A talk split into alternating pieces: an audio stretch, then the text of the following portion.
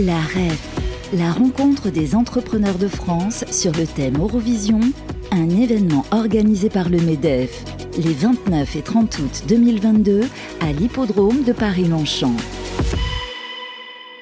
Bonjour à toutes et à tous, merci d'être avec nous, 15h14, nous sommes toujours en direct pour cette session de rentrée, si on peut dire les choses comme ça, rencontre des entrepreneurs de France, la REF, nous sommes le 29 août ici à l'hippodrome de Longchamp, qui augure aussi peut-être d'une rentrée 2022, septembre 2022, un peu particulière, en tout cas quand même sous tension, si on réfléchit bien, notamment sur le plan économique, mais pas que, sur le plan géopolitique, on a eu l'occasion tout à l'heure d'écouter le discours en duplex depuis Kiev du président de l'Ukraine, Vladimir Zelensky, qui fut un grand moment d'ailleurs, un grand moment d'émotion. Merci d'être avec nous. On va parler bien sûr entrepreneuriat, parfois même de l'inconscience d'être entrepreneur dans ce pays, parfois.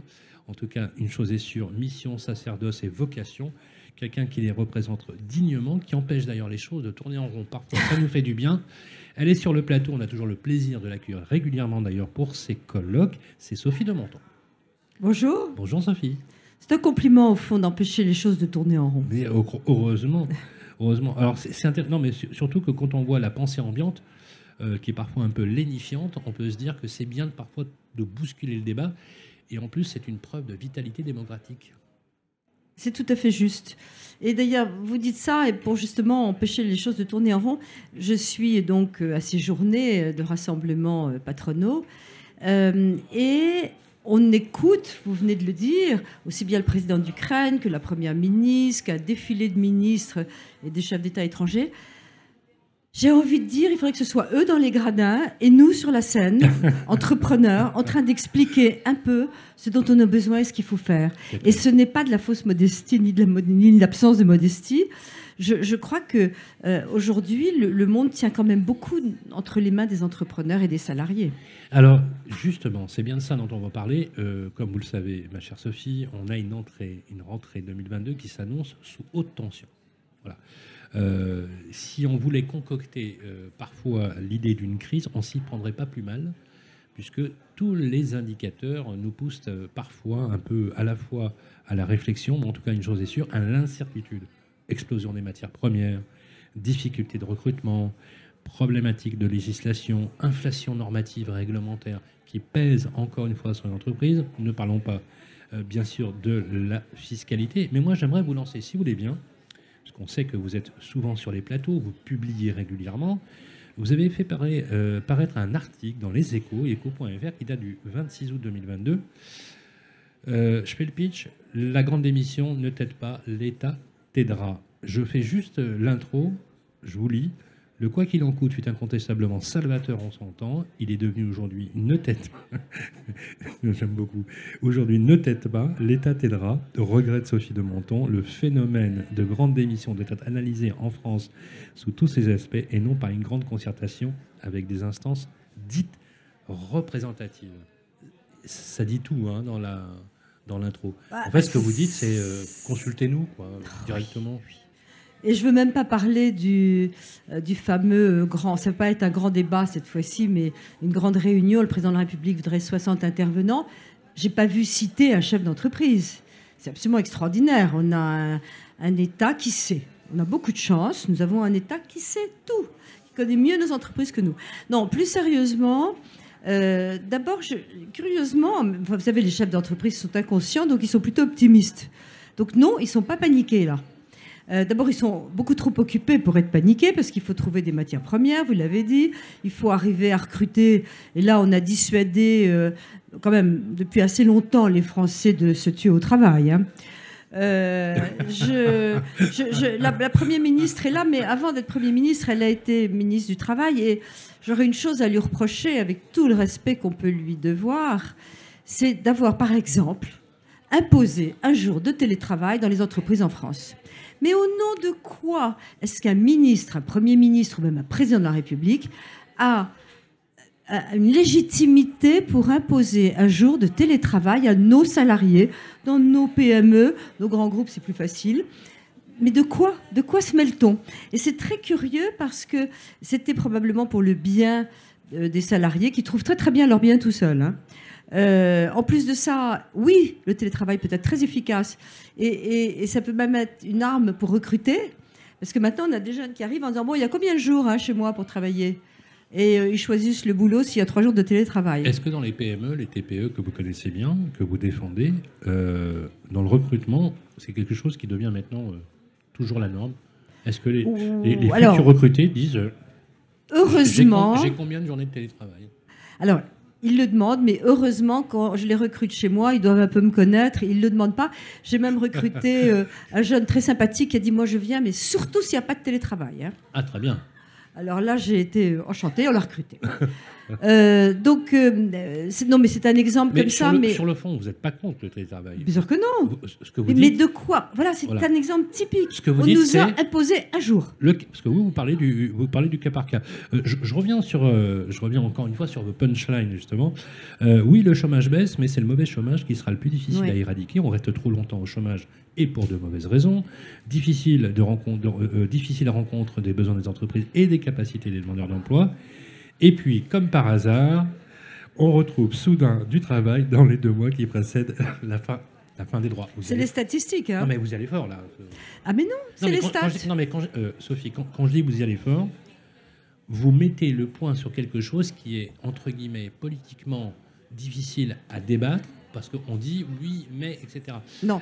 Alors, est-ce qu'il ne faut pas un jour, la question, casser le tabou justement lié à la protection des droits et des chômeurs et de se dire... Et qu'est-ce que vous croyez que je suis en train de faire ? Comment on le mesure là ?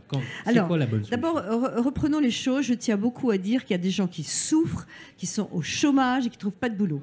Je pense que quand une industrie ferme, par exemple, il ne peut pas déplacer sa maison, ses enfants. Il n'y a pas d'industrie aux alentours, etc.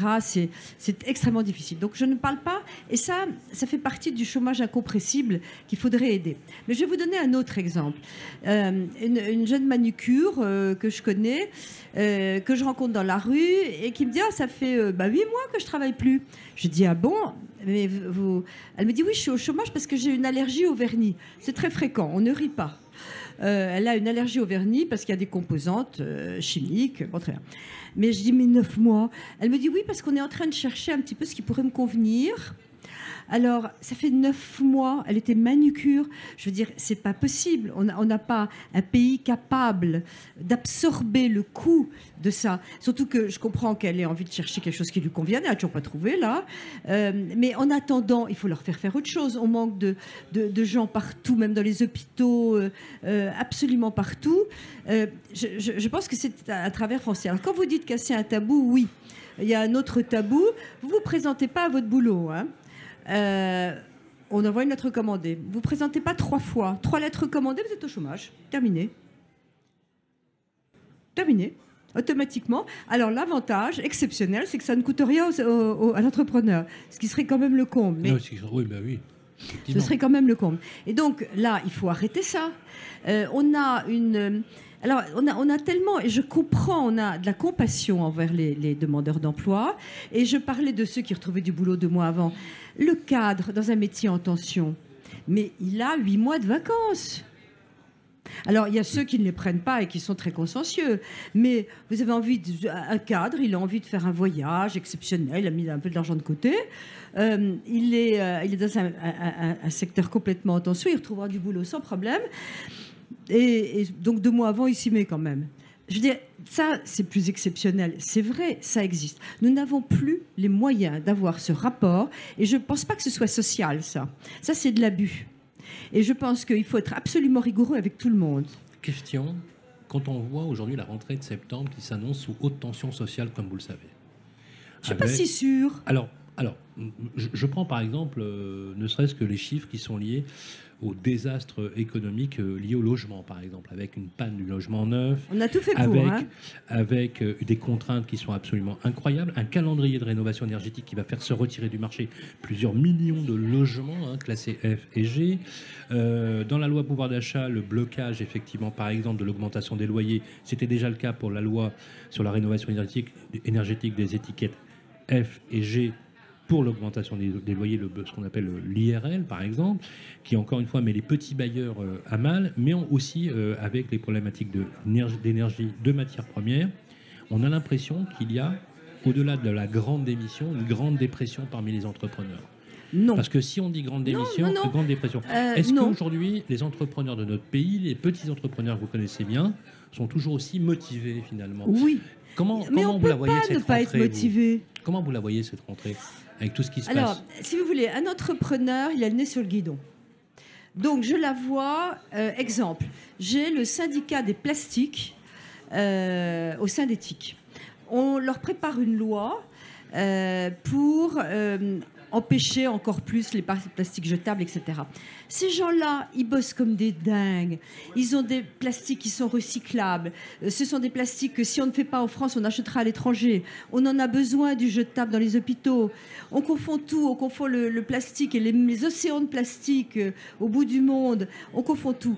Donc, si vous voulez, l'entrepreneur, il est là. Qu'est-ce que la loi va me réserver pour demain ? Je vais avoir quelle aide ou pas quelle aide, je dois rembourser les aides que j'ai eues, sous quelle forme, les banquiers ont ordre de nous faire rembourser l'argent qu'on a emprunté et c'est normal, donc on n'a pas le temps d'être déprimé. On est quelquefois trop catastrophé pour être déprimé. C'est intéressant parce que vous le dites, comment affronter les incertitudes? Eh ben, il faut les affronter. Alors, d'abord, je crois les aider en me battant tant que je peux. Je les ai au téléphone et on essaie de le dire. Il faut le dire dans les médias. Il faut absolument que les médias comprennent ça. Et c'est pas forcément le cas. On écoute pas les entrepreneurs de terrain suffisamment. Et encore une fois, aujourd'hui, tous les politiques devraient être dans les gradins. Et ils devraient écouter les problématiques des entrepreneurs. Alors, j'ai envie de vous poser une question. Elle est un peu provocante, hein, mais on vous l'a déjà posée. Sophie de Menthon, est-ce que vous êtes pour un État minimum? L'État minimum... On vous qualifie de libéral, vous le savez. Hein, pardon? On vous qualifie de libéral, vous le savez. Ah ben je suis libéral, ouais. Comme ça on vous qualifie de libéral. Je suis une libérale. On vous qualifie de libéral, à juste titre, ultra-libéral. Est-ce que pour vous, finalement, nous ne vivons-nous pas une époque dans laquelle vous dites, on a eu l'État maximum, peut-être qu'on devrait avoir, dans un effet pendulaire, un État minimum, pour finalement prendre la main. Est-ce que ça serait une bonne chose que demain... Finalement, alors, on stoppe l'inflation normative, qu'on arrête de peser par la contrainte sur l'avenir économique du pays, liée à la mondialisation, liée à l'évolution technologique. Vous avez écouté comme moi le Parlement qui, en 2035, supprime les moteurs thermiques, vous savez, et qui donc va démonter la filière automobile. Luc Chatel s'en est beaucoup ému sur BFM Business, avec des bouleversements qui sont à venir et qui sont générateurs de... peut-être d'incertitude, voire même de stress. Alors, je ne serai pas caricaturale et c'est pas aussi simple que ça. D'abord, il y a eu la certitude que les démocraties libérales étaient l'avenir du monde. On s'aperçoit qu'en Russie, l'idée n'était pas vraiment passée. En Ukraine non plus d'ailleurs, même s'ils sont libéraux. Et on s'aperçoit que ce n'est plus le modèle qu'on croyait dominant. Bon. Donc, il va falloir remettre de l'eau dans son vin. Je crois que c'est important. Il ne s'agit pas d'un État minimum, il s'agit d'un État d'abord aux missions régaliennes. Et les missions régaliennes, elles sont immenses en ce moment. Il y a la guerre à gérer, il y a les armées à gérer, il y a une partie de la santé, il y a l'éducation nationale. Des missions régaliennes où on a foiré partout. Bien sûr. Et déjà, qui s'occupe de ça et qui ne s'occupe pas des jours de télétravail à donner à nos PME. Et donc ça, oui, ce serait déjà... il faut que l'État se rétrécisse dans ses compétences. Il faut également que l'administration pense autrement. Déjà, la grande injure, c'est « Non, mais on ne peut pas gérer un hôpital ou une école comme une entreprise. » C'est extraordinaire, ça.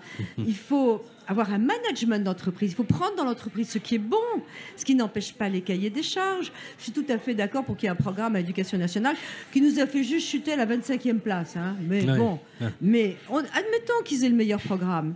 Moi, je vois que tous les mômes qui veulent réussir vont dans le privé. Bon. Les cliniques privées, on a refusé pendant 3 mois... Pour ceux qui peuvent. Bah, vous savez que c'est... Non, mais attendez, les écoles privées sont remboursées, ça c'est le... Oui. Quand même. Et les cliniques privées aussi. Oui. N'oubliez pas que pendant 3 mois au début du Covid, personne ne voulait envoyer de malades dans une clinique privée. Ils avaient tous les réanimateurs. Donc je ne veux plus de cet état-là, je n'en veux plus. Et alors là, je peux peut-être défiler pour ça. C'est très clair. Mais je veux un État régalien fort, je respecte l'État, je veux qu'il soit à sa place. Et je pense qu'ils sont incapables de discuter comment dire, c'est pas parce qu'on a autour d'une table la CGT, le MEDEF, la CPME qu'il y a une discussion formidable. Non, c'est pas ça. Merci Sophie de Menthon, toujours aussi engagée. J'aimerais qu'on, la dernière minute qu'on la passe à parler un petit peu de l'agenda d'éthique de septembre. En septembre, un déjeuner-débat avec Thierry Dassault qui a lieu le mardi 13 septembre. Vous avez aussi un autre déjeuner-débat le 20 septembre avec son excellence Hans-Dieter Lucas, ambassadeur d'Allemagne en France. Il y a un déjeuner au Polo de Paris pour les adhérents le 22 septembre. Vous avez les ateliers d'éthique qu'on retrouve aussi le 29 septembre. Et enfin, on fait les colloques. Les colloques qui ont lieu d'ailleurs dans nos studios à Web Radio. Le grand colloque. Le grand colloque qui aura lieu le mardi 18 octobre 2022 sur l'affect dans l'entreprise. Quelle place pour l'affect dans l'entreprise ? Une journée extrêmement intéressante. Et enfin, l'anniversaire. Voilà, le 20 octobre, c'est J'aime ma boîte. Voilà, tous ceux qui adorent l'entreprise et qui veulent célébrer l'entreprise. Il y a la fête des voisins. Maintenant, il y a la... Il y avait la fête de l'entreprise et il y a eu la fête des voisins. Et voilà, la fête de l'entreprise. Bravo, oui. Bravo. Et ensuite, un déjeuner-débat avec son excellence Lu Chaï, j'espère que je prononce bien, l'ambassadeur de Chine en France. Ça aura lieu le mardi 8 novembre 2022. Bien sûr, toutes ces informations, vous les retrouvez sur le site d'Ethic. C'est toujours un plaisir de vous avoir sur le plateau. Merci Sophie de Menthon et on vous souhaite une excellente rentrée. Merci, vous aussi. À très vite. La REF, la rencontre des entrepreneurs de France sur le thème Eurovision, un événement organisé par le MEDEF, les 29 et 30 août 2022 à l'Hippodrome de Paris-Longchamp.